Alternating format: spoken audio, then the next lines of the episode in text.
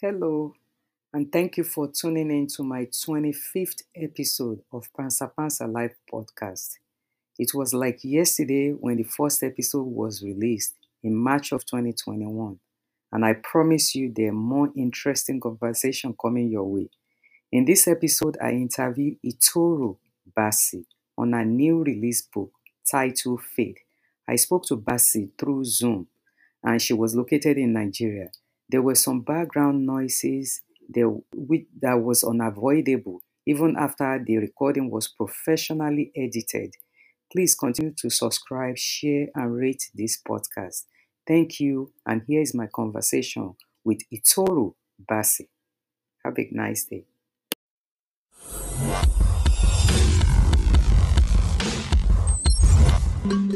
Welcome to the Panza Panza Forum. In the Yoruba language, the word panza is usually injected into poetry to express an uncomfortable, uncensored, and inconvenient truth. The Panza Panza Forum is candid conversations about the life of African immigrants in America as it relates to their adaptation to their new home. While some may find it easy to integrate and can balance between retaining the original African culture while accepting the culture of their new home, many continue to struggle to find a balance between both worlds. Hello and welcome to Panza Panza Live. This is a podcast where we discuss the lives of African immigrants and their assimilation into Western society as they raise younger generations in a country that is quite different from their own. We also explore the experiences of children of immigrants as they balance the African and Western cultures. We present to you this informative, interesting, and expansive dialogue about the intricate experiences of African immigrants in America. Welcome to Pansa Pansa. I'm your host, Kemi Seriki, and today I'm having conversation with Itoro Bassey, a storyteller, a writer, a journalist, and an author of a new fiction titled Faith. I received email from May Davis who contacted me about uh, your publication. And after reading the email and my review of the abstract of the book, I said, no, this really aligns with discussion on Pansa Pansa Forum. So I'm really glad and I'm happy to have you here. So welcome, Bassey Toro. I really appreciate you coming on my platform to have conversations with me. So I, as I always ask my guests, we have to chat first before we dig into the book in itself. So can you fully introduce yourself? Talk a little bit about your background to our audience as to where you were born, where you spent most of your childhood and adult life. Uh, my name is Itoro Bassey. I was born in the United States. I was born in Houston, Texas, actually, and I grew up in Massachusetts. That's where I spent, I would say, my formative years. I schooled in the US, so I schooled in uh, Massachusetts at Smith College and then went to get my master's in teaching at Marlborough Graduate Institute and then from there, I went to California in the hopes of getting more diversity just in my everyday life. Mm-hmm. And I stayed out there for eight years. And I was actually working in the nonprofit sector for a while in um, Black led community organizing, and then a bit in the museum around arts and storytelling. So I would really house it in like anything youth development or education. That was my wheelhouse. And then throughout all of that time, I was also writing. I can't wait to get the book. I set up for this interview. It was so short, and I said, you know, I have to get the book. I have to read it. Uh, even on my website, I don't know whether you had a chance to go on my website. I do read some of uh, first generation book and I review it and have it published because I want uh, many of our member of our community to actually understand what are your thoughts, you know, process in terms of navigating through both world of being African immigrant child and being black in America which many of you have actually complained about. So you grew up in an immigrant home, and apart from your bio, some of the stuff that I read regarding what you wrote uh, on your website, you grew up in predominantly white neighborhood. Yes, yes, I did. Yes. So what would you say uh, some of the challenges or struggle of being the first generation African immigrant child?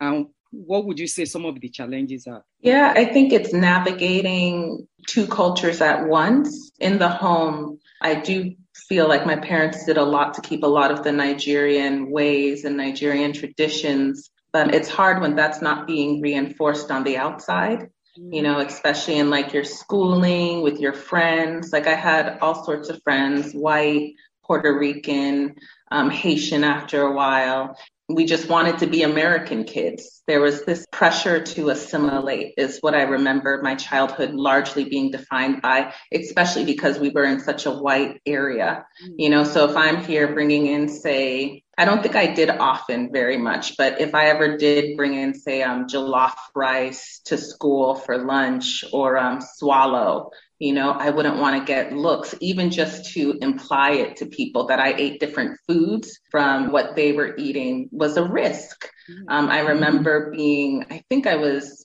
in middle school, and middle school for a young kid can be a horrible age depending on friend groups and peer pressure. And I remember a group of friends saying, Oh, you need to be eating more like American foods, because I would tell them what I would be eating, you know, the night before. So those kind of pressures I definitely had growing up. And then having to go through the process of reclaiming my identity and also my right to be who I am, which is both. That's why I tell many of African immigrant parents who says, of course, the culture is very important because that's what defines you that's what we know. That's the culture we try to pass down from generation to generation. And it's so difficult when you have to battle with the forces on the outside, which is the dominant culture, which is much more powerful than your individual culture. So many African parents will say, Oh, you know, I teach the culture, my children have to follow everything. And I say, Your culture is within your household, it's not outside. It's not even within the next door neighbor, you know, because it's quite completely different. But we cannot forget who we are, but we have to actually have a way of navigating because parents too are trying to navigate. you know, because it, uh-huh, it is so difficult because you face the challenge, they also face the challenge outside when they go out in the job environment, even advocating for you in school. Which is so. What would you say are the benefit of growing up in Nigerian home? I think just even getting to witness, like you said, the challenges my parents had to navigate mm-hmm. and um, how, in many ways, they sacrificed so much for us. I'm so appreciative and grateful of that. Even just to see that kind of resiliency and tenacity. And when you see how much specifically Nigerians are excelling no matter where we go, how we're always rising to the challenge. I, I, can see that embodied in what my parents did and the risks they took for us to have a life. So for that, just being in their presence was like a master class for me. Yeah. Other things too is the food.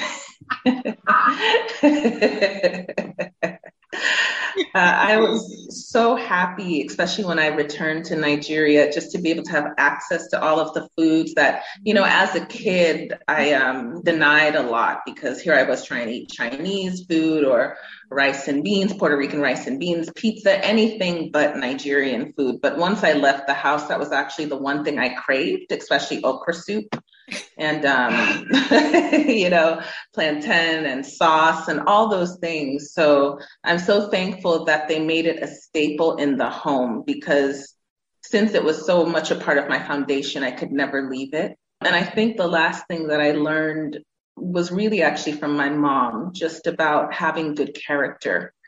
Because just imagine being like the only Nigerians and you don't really know anybody. So how do you learn how to like suss out people and know if people are good or not. So she just had such a humanizing quality to her. And um, now that I look at it, I'm like, this woman is brilliant. So for those things, I'm thankful. Yeah, thank you. I know as a Nigerian parent, we always strive for academics. Okay, yes. doctor, lawyers, engineer. We want you to do, be the best. You know, apart from being a prideful joy that we've actually achieved, because one thing we do is that when our children achieve, we feel we achieved and we have that sense of pride. So, growing up, did you also do any extracurriculum activities or something like that when you were growing up? Yes, ma'am, I certainly did. um, let's see, I was in band, and you know, with a Nigerian parent, you can't just be in band, you have to be the best in band. Mm-hmm. So I went for all of the um, like Central District, all of those like special band groups that you had to apply and test for. I was in that For a while, I was in jazz band. Um, I Mm. played the euphonium, which is like a trumpet but bigger, like a tuba but smaller. So I was in brass. A little story that was actually hard for me to do because my dad wanted me to play something that he found more feminine, like the flute or the clarinet.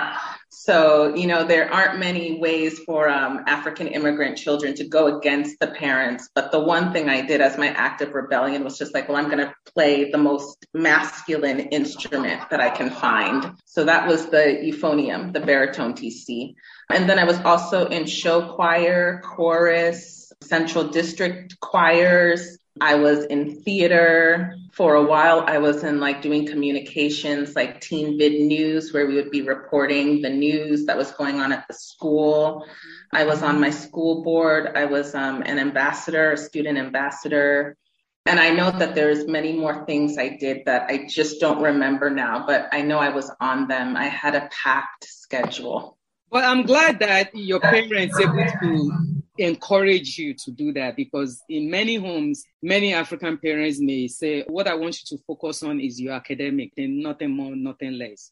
If you play Mhm. music, you know, it would distract you away from the future goals of what you're supposed to be. But thank you for actually saying that because that's very important. I'm glad that they're able to embrace that and empower you because it's not only about academic. You want to be able to develop other talent that you could use in terms of okay, even if I'm a doctor, I could still play saxophone, I could play trombone, I, could do, and I like the fact that you say you're going to look for the most masculine, you know, kind of instrument for you to play, which is is so great. That's so funny. And what did your dad say? He was like, ah.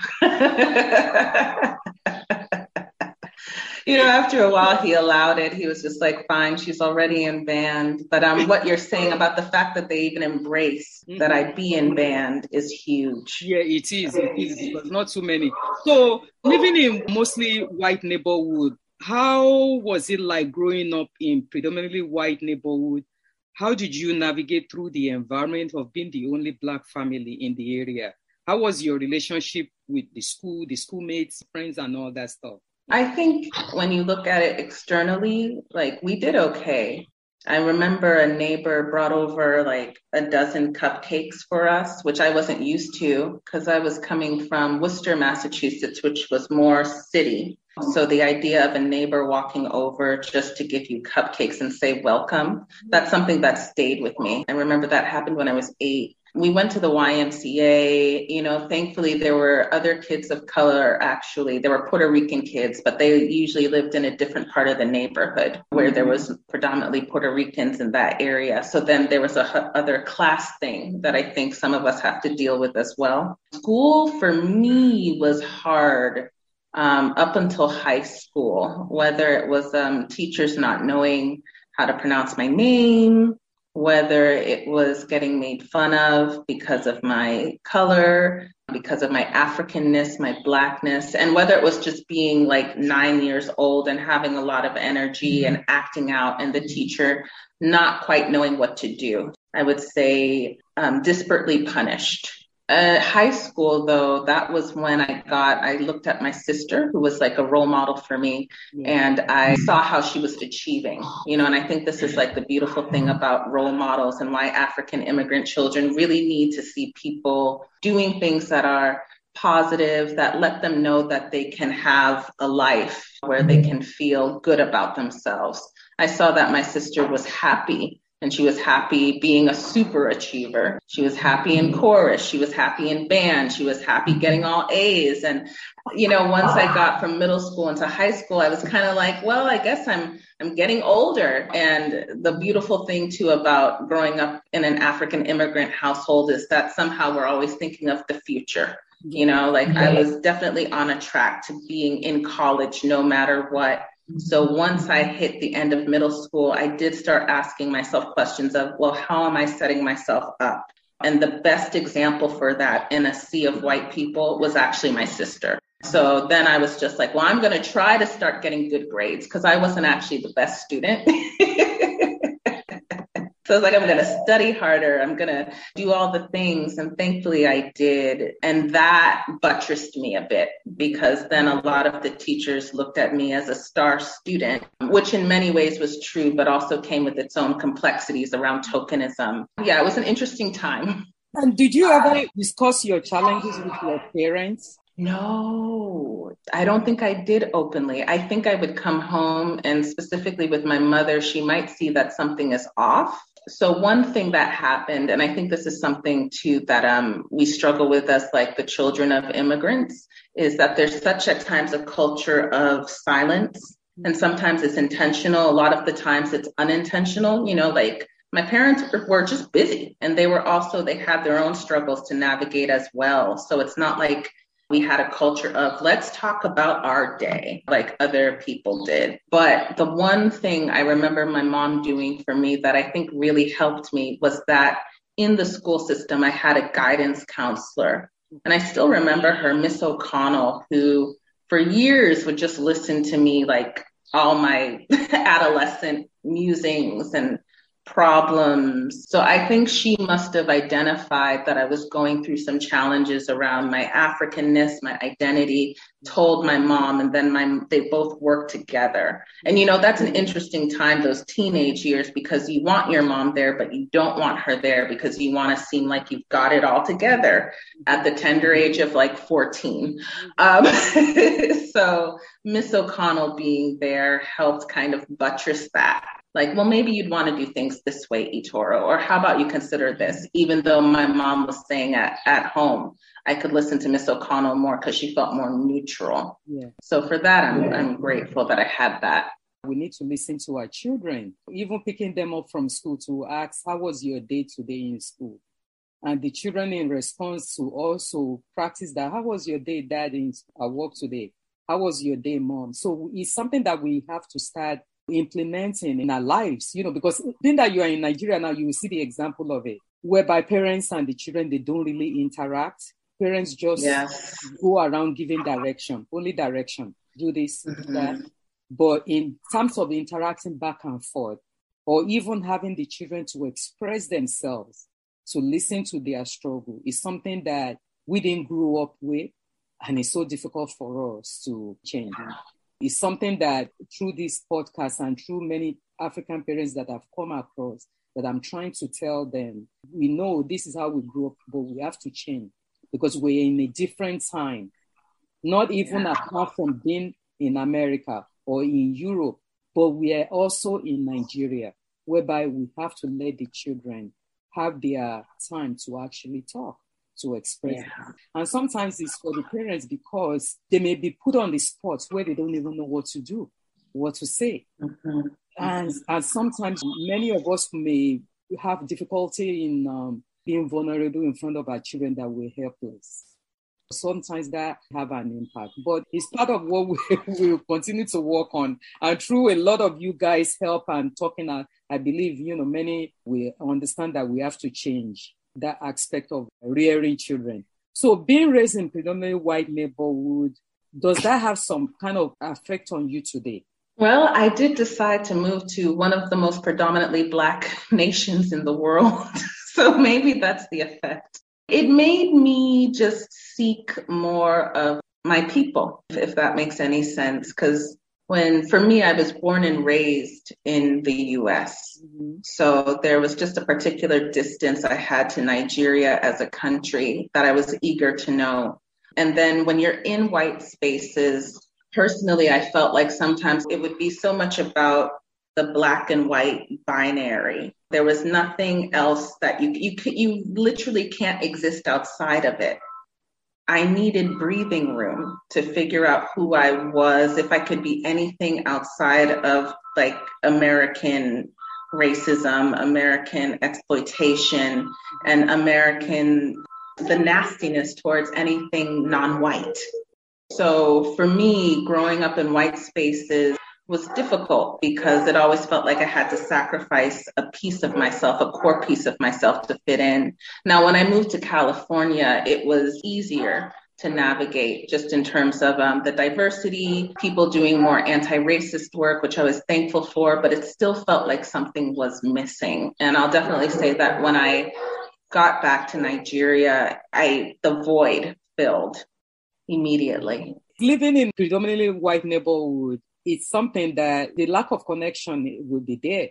Even also living in predominantly black neighborhoods, sometimes you could be in isolation as an immigrant. What do you think of that? Because I live in predominantly black neighborhood, and I've seen many of our African immigrants who also live in predominantly black neighborhood, but they are also in isolation because others sees them as others. The moment they have their accent, or even our children, even looking at their name and say, "Oh, your parents are immigrants from Africa.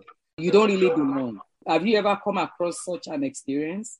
I've seen other of my African immigrant and Caribbean immigrant friends experience it. I've experienced it too especially around the name, not so much the food, but definitely the name and just life experience. And then this whole conversation around what it means to be an immigrant as opposed to somebody who was forced to be in a place, you know, whose ancestors didn't have a choice in it. I've definitely felt that isolation. I would say that I felt it the most searingly in college. Mm-hmm. You know, you have the Black Student Union, and then you have, like, for me, it was the Smith African and Caribbean Student Association division. And I noticed immediately the division where those whose folks um, were descended from enslaved people would go to the Black Student Union, and people like me were supposed to go to the South African and Caribbean Student Association. And you could feel the sentiments that both groups had of not quite belonging to the other. But um, for me, actually, I think where the experience might differ a bit is that I actually felt the most comfortable in the BSA the Black Student Alliance, the union. And that's probably because I was born and raised in the US and I didn't visit Nigeria so much. So I grew up, or at least I felt like I grew up very culturally Black American when it came to a lot of the things that I related to. It wasn't until I got older when I started to see, oh, you have a whole experience that you haven't been recognizing that you need to recognize. My daughter experienced the same thing she experienced the same thing in college. So, how would you then summarize your identity as it relates to your dual identity, African identity, and uh, the Black experience? How do you call yourself now? What do you call yourself? Uh, I say Nigerian American. I say Black, but I always make sure to say Nigerian American, first generation Nigerian is so much of misunderstanding and a conflict between African or other Black immigrants who are in United States with African America whose ancestors has been in this country since the time of slavery. So those kind of division and understanding one another is part of the issue that we continue to have within ourselves, and we have to talk about it. Because one thing I see that people don't really want to share, talk about it, or sweep it under the rug but it's actually there. Because like I always said, African immigrants who comes to this country, apart from your parents, initially they were living in the city. That city may include people from different walks of life. Then later on, they move away to a better neighborhood. So for better education, no matter what it is that we're trying to achieve, the American dream.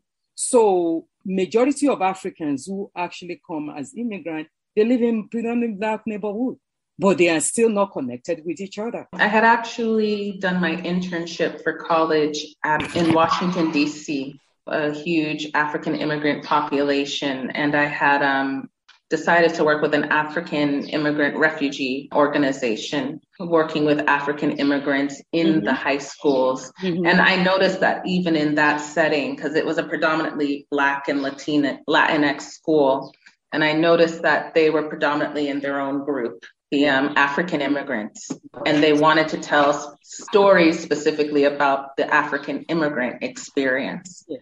And it was it was interesting to to see and to experience, and it also forced me to push my own thoughts around what it means to be an African immigrant, whether you're in a white space or a black space, but especially in a predominantly black space. There were just so many other complications to consider. Yes, as an immigrant, there's so many other things that you're going through that being black, the Black Americans are not going through because you have to talk about your immigration status. You have to talk about some people have language barrier whereby they cannot even advocate for themselves. They don't even know how to navigate through the system of getting the necessary services that maybe their children need. You, you as a teacher, their children may be the one who has learning differences. And in terms of knowing how do I navigate to actually get the necessary service for my child, you know, to make sure that eh, they're able to function in the school and get all the necessary things that will be able to help them academically. So it's a lot that we have to actually dig into. So you went to Smith College, which is a very small school, great small school. It's one of the top small schools. Why did you choose a small college instead of a big, huge one? My mother actually chose it for me. Um, I'm grateful that she did, but um, both of my parents are big on academics. So she was always tracking my progress in school. I struggled a lot with math and science, but I was really great with like literature and history. So she first identified, I think you would do great at a liberal arts school. And then my sister had gone to Wellesley and she saw how well, and funny, so my sister did there. And then I think she might have thought, I think Itoro, like it'll be great to have daughters who go to like great liberal arts, small women's colleges, schools was the other thing. And um, the other part too was that it was close to home. She wanted to keep me about an hour distance away because I was looking at New York. I was looking, I remember I was looking at Syracuse and Boston. Those were the areas I was really looking at.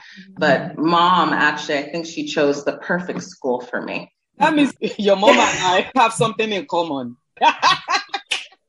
because when it comes to college navigation, that's what I became an expert in it. And both of my children went to a very small school too. And I really appreciate liberal arts education. I think that's a lesson for many immigrant parents to understand that not every child would be good in science. They have to be able to go into liberal arts school and then find themselves, find what they want to do.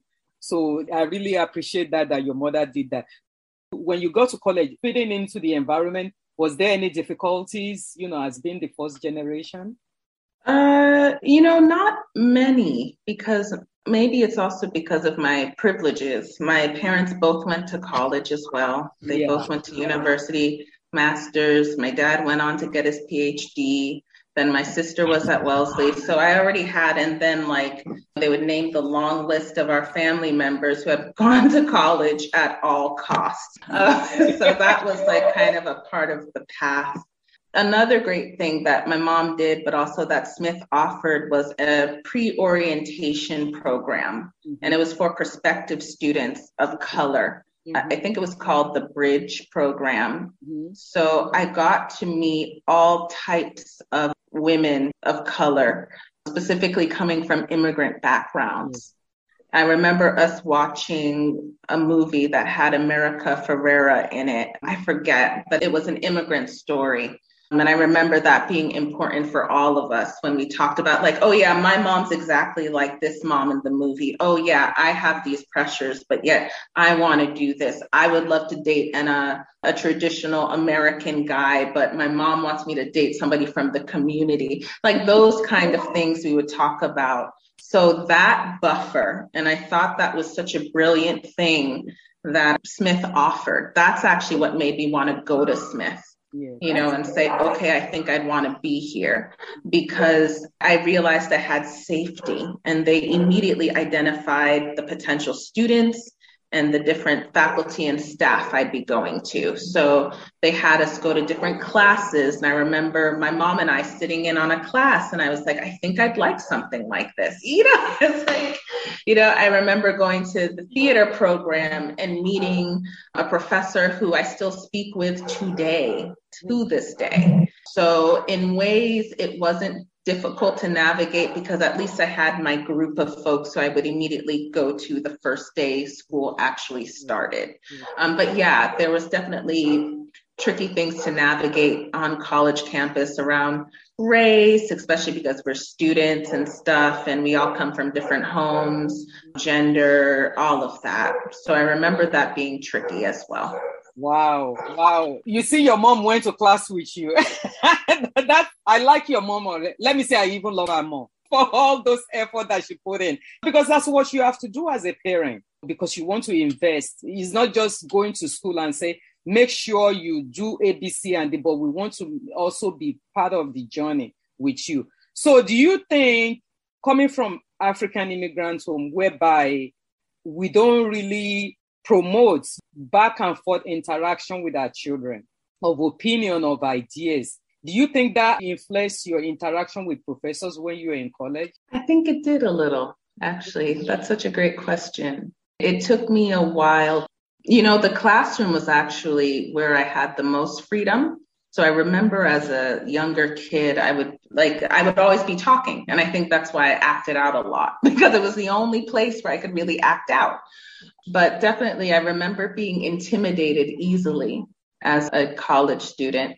And I remember thinking, well, I guess since they're the authority figures. So it wasn't until I was in my theater classes, because I had minored in theater, where I felt like, well, since it's a department where you have to speak up, you have to stand and be accounted for, that I felt more comfortable doing that in other classes. But I do remember having to meet with some counselor just talking about how I could speak up more and find my confidence in that way. And to be honest, it has become a lifelong thing, especially now that I'm back in Nigeria, where that back and forth isn't always, I can easily fall into like my 15 year old self, which is like, okay, you know, the adults are talking. They're like, oh, wait, I'm an adult now.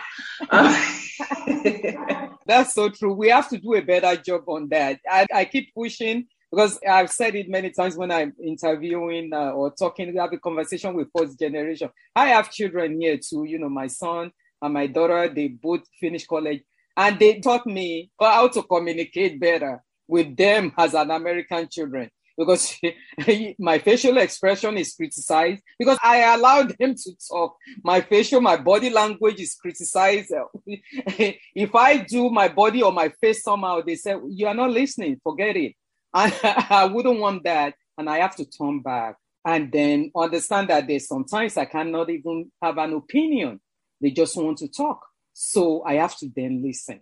Yeah, I remember talking to one of the young ladies from Liberia that I interviewed on this podcast, and she said, My mom now understands when I said I want to talk, and she will ask, Do you want my opinion or you just want me to listen? She said, So that's how we tend to negotiate our communication. So I think we have to do that. So now that you are in Nigeria, you reside in Nigeria, talk a little bit why did you decide to relocate to Nigeria?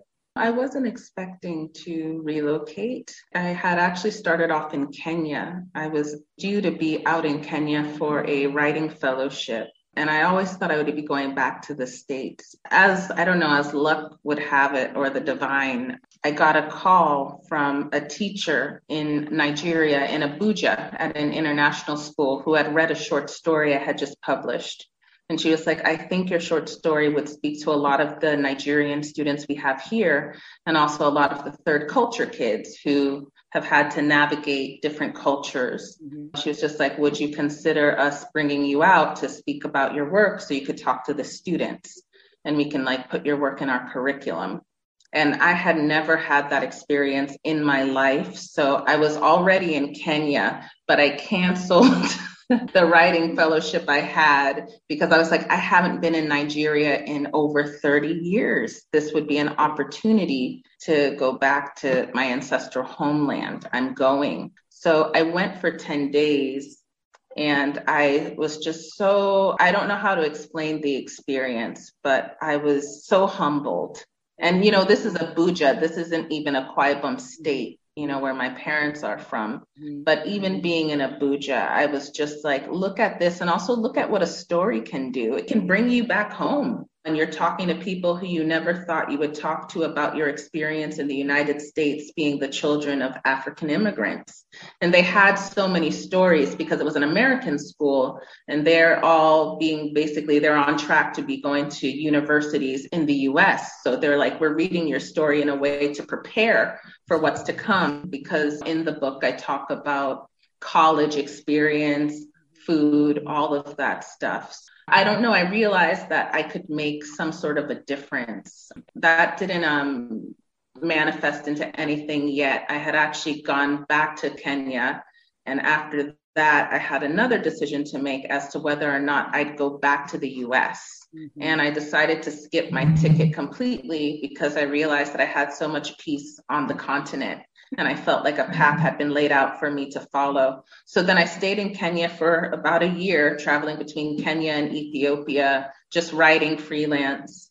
And then after that, I met someone in Kenya at a literary festival who turned out to be in the media in Nigeria. And then uh, one day he called me up and he was just like, you know, I have a job. I think you would be perfect for it. Would you consider coming back to Nigeria? Because your country actually could use someone like you. And then I decided to come back and I've been here ever since. I'm into my third year. I arrived here right before COVID hit, so in January 2020. So, how did your parents feel about you moving to Nigeria? Or even traveling all over Africa? Yeah, I think at first during Kenya, my mom would always be asking, Are you coming back? When are you coming back? Are you coming back? Because the plan was to always go back. But then as I started to settle more into life in Nigeria, I think she started to understand okay, so when can I come and visit? I want to come visit. I'm sending your aunt to assess you. You know, those kind of things came out. Yeah, to make sure that you're okay. What would you say are the benefits or the challenges of living in Nigeria now so far that you've been there? Apart from NEPA. Yeah. Okay, great. Because I was about to mention NEPA.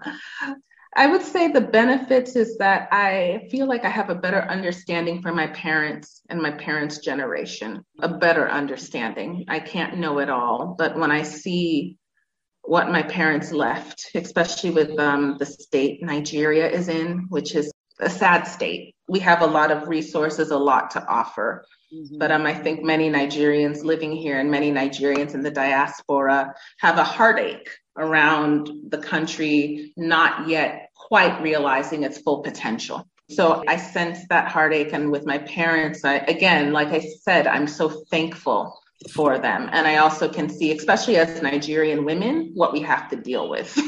In a way, that's a benefit, and it's also a challenge. Um, the other benefits, too, is just culturally, I feel like I know where I come from.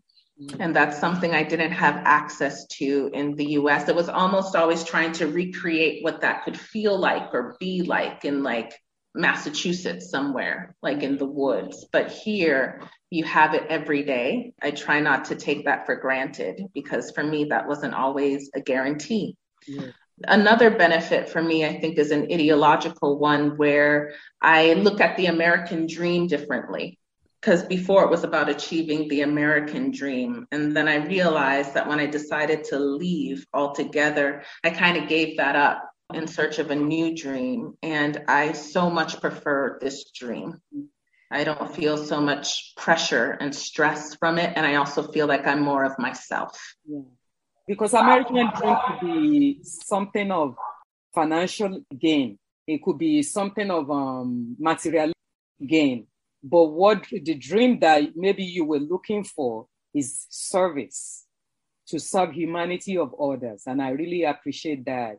That I wish and I hope many young generation like you we see that. The, uh, one thing that I see within our community, we push our children. I want you to be successful financially. I want you to achieve this goal, be a lawyer, be a doctor, be an engineer, making this material wealth and having all these achievement that connects to materialistic world, but we don't really push humanitarian world, which a lot of time is what is missing all over the continent of Africa, including Nigeria, because you know we are not connected with humanity of others. What can I do to make the life of individual, to make the life of the society better? And I wish more of your younger generation will start thinking into that direction because it's all about giving. When they're talking about society, I really appreciate is those who give back. It's not about only material achievement that they praise, that they empower, that they say, wow, you did, but who change people's life? Who have an impact in other people's lives. So I really appreciate you for that. That's very deep message that you just gave. And I hope those who will listen to this podcast can gain from it. So, on your book on faith, is a coming of age of tales about Harriet Essien. I hope I'm calling it right. Uh, Harriet Essien. Yep. Harriet Essien, first generation Nigerian American woman born and raised in US who resettled in Nigeria. Sounds familiar.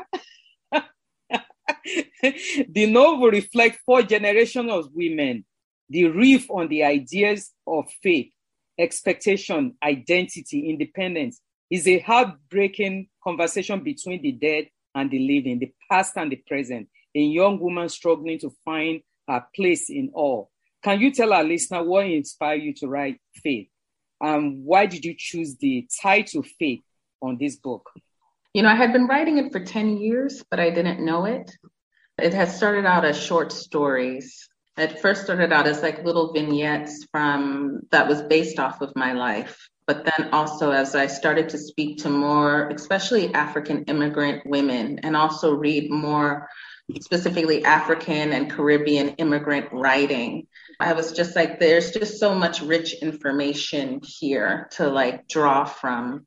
I've always been fascinated about how we navigate the United States specifically because that's the place where everyone wants to get to, you know, the land of milk and honey, the land where dreams can come true and you can be whoever you are. So I wanted to write a novel that excavated that idea and that really asked the question who do you want to be? Yes. given the legacies you've inherited and what will you choose yes. and i feel like that's like a big thing for us as african immigrants we're trying to figure out at any given moment in time who we are mm-hmm. and how we'll walk forward mm-hmm. and specifically for um, first generation folks, but also if you've been born and raised somewhere different from your parents, it's easier for you to cut off will you cut off yes. you know or will you choose to do like sankofa and look back? Yes. so that's why i wanted to write these stories especially as a journalist especially in like the last six years i've been talking a lot to people and i just wanted to find a way to put all those stories together. And then faith um, came after the book was written actually. No not that's not true. It came near the end of when the book was written I'm not the best with titles. So I had to sit with myself and ask, what is this book about? Like, ultimately, what is it about? And then I was like, it's about faith. When we're talking about understanding, connecting with your root, connecting with what brings you to be who you are today. And I like the word Sankofa that you said, because Sankofa is an Akan word that said, in order to move forward, you must go back. You must retract your track, your steps of how you become who you are today. And many times, like you said, as an immigrant, we still tend to find ourselves. We tend to find out where do I want to go? Who do I want to be? So even after you achieve all those American dreams, the materialistic world that you think you know you gain. So what is next? Where do you want to go from here on? So that's a big question. And I think your book needs to be, it needs to be part of community conversation for everybody to read, especially focusing on immigrant experience, Black immigrant experience, because it's very challenging when we have to look at how we navigate through this system of America or Europe or anywhere we are in the diaspora. Thank you so much. I can't wait to read it.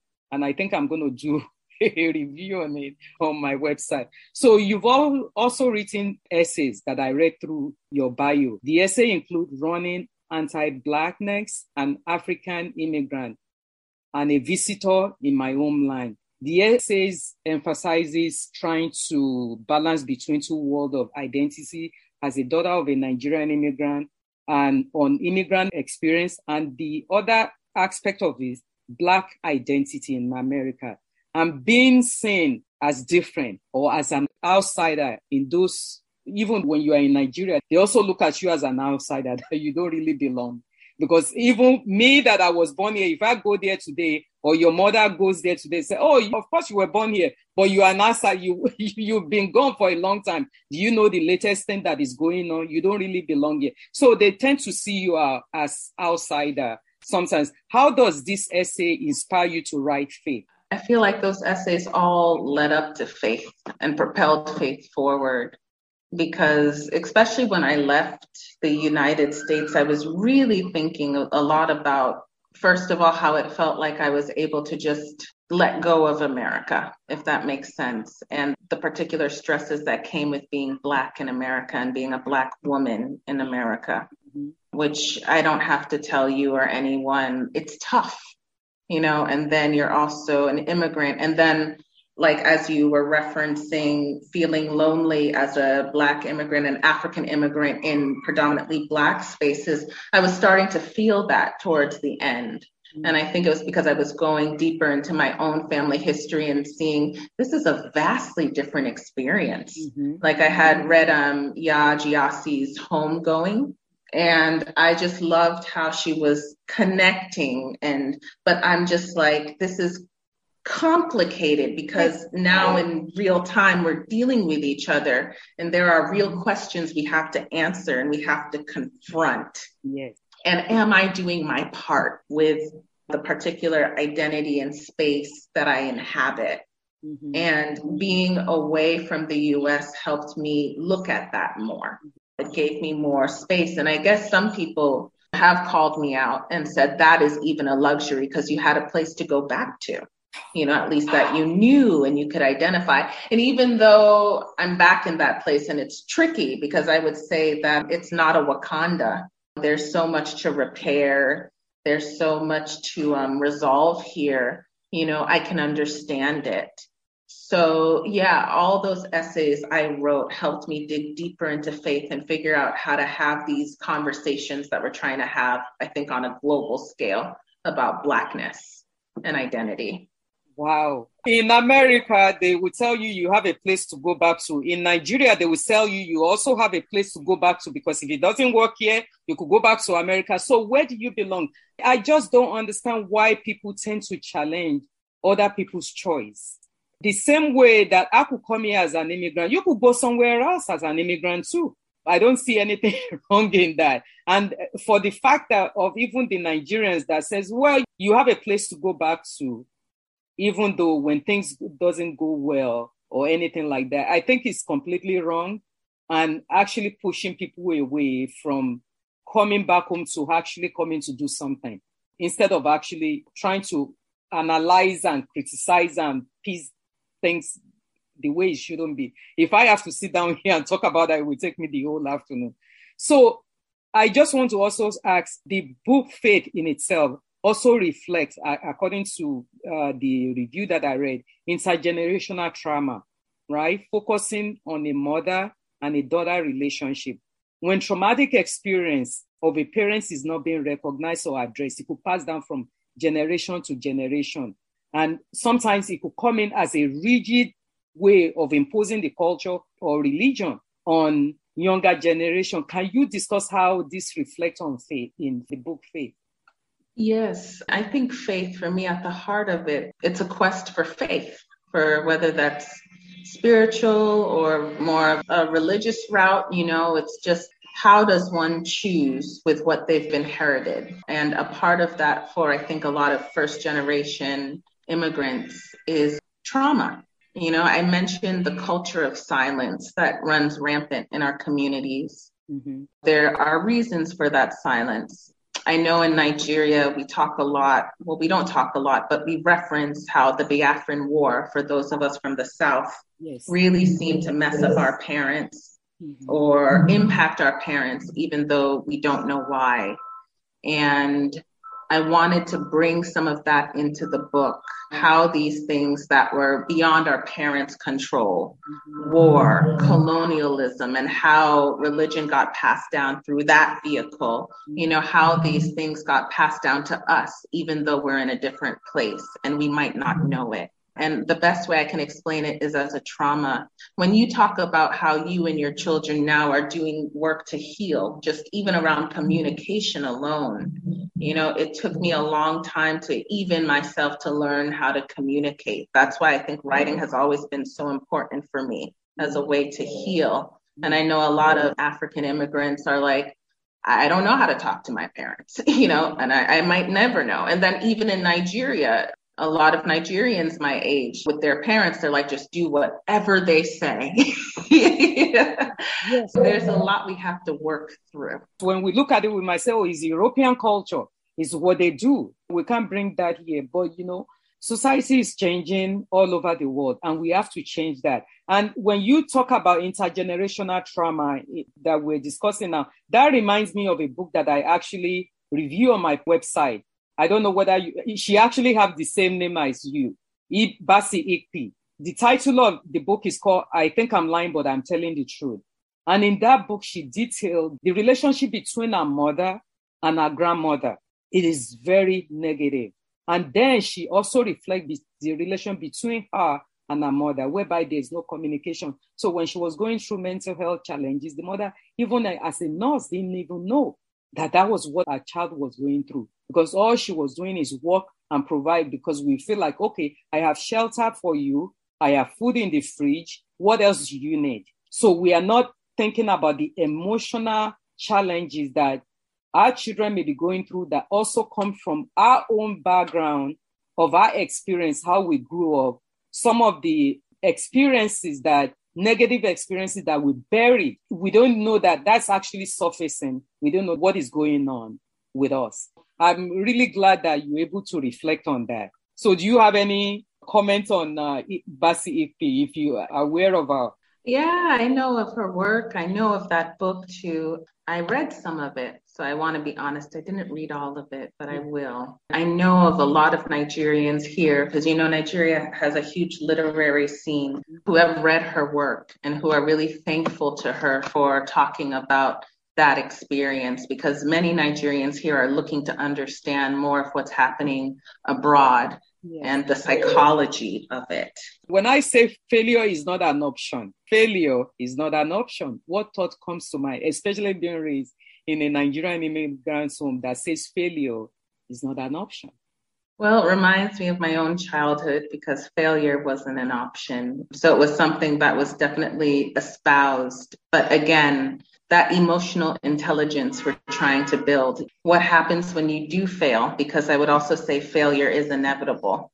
Yes. And it's usually, you know, what's needed for any real life sustaining success we also ourselves have to accept that failure is part of life, it's part of growth, is what makes you become stronger. Because even the people, car makers, or the people who are in science or designing stuff, they fail many times in order to make it good, usable. Because without that, they will never know where their mistake comes from. So I said that because I see so much pressure African parents put on themselves and then end up putting on their children.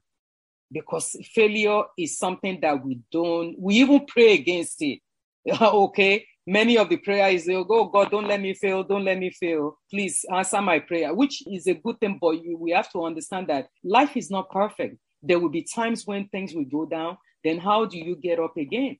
how do we teach our children to understand that okay things may not work out at this time but how do you move up how do you develop yourself because everything like i said is not about material acquisition of wealth that matters. It's all about building characters of somebody who is strong enough that when things go down they're able to get up and say yes i could come up again.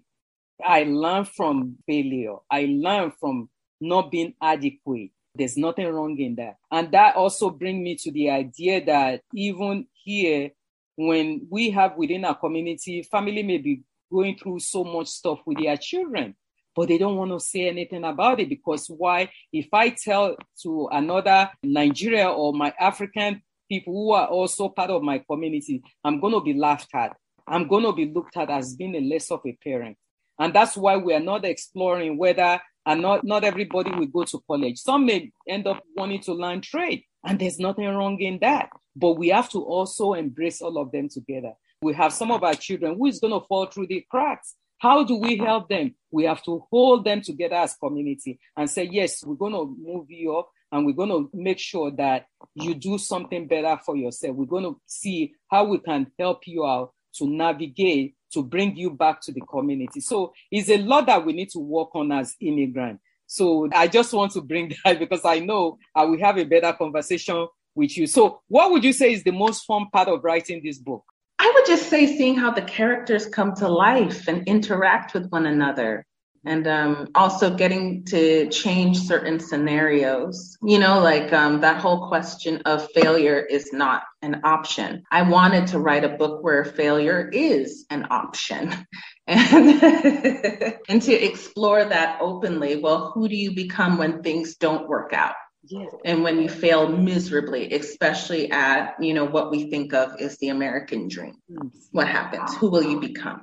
Yes. So that was like the fun thing about writing the book and seeing where that idea took me. Um, was the most difficult part of writing the book? Um, trusting it, trusting that it was an important story to tell and that these characters have value and have something to contribute to the way we look at the Black experience. As a daughter of a Nigerian immigrant born and raised in US, what wisdom would you like to share with African immigrant parents and their children? I would say all around, don't give up who you are. Also be willing to really look at where you come from mm-hmm. and see those things that are brilliant and those things that might not be beneficial anymore, mm-hmm. especially if you want to come together.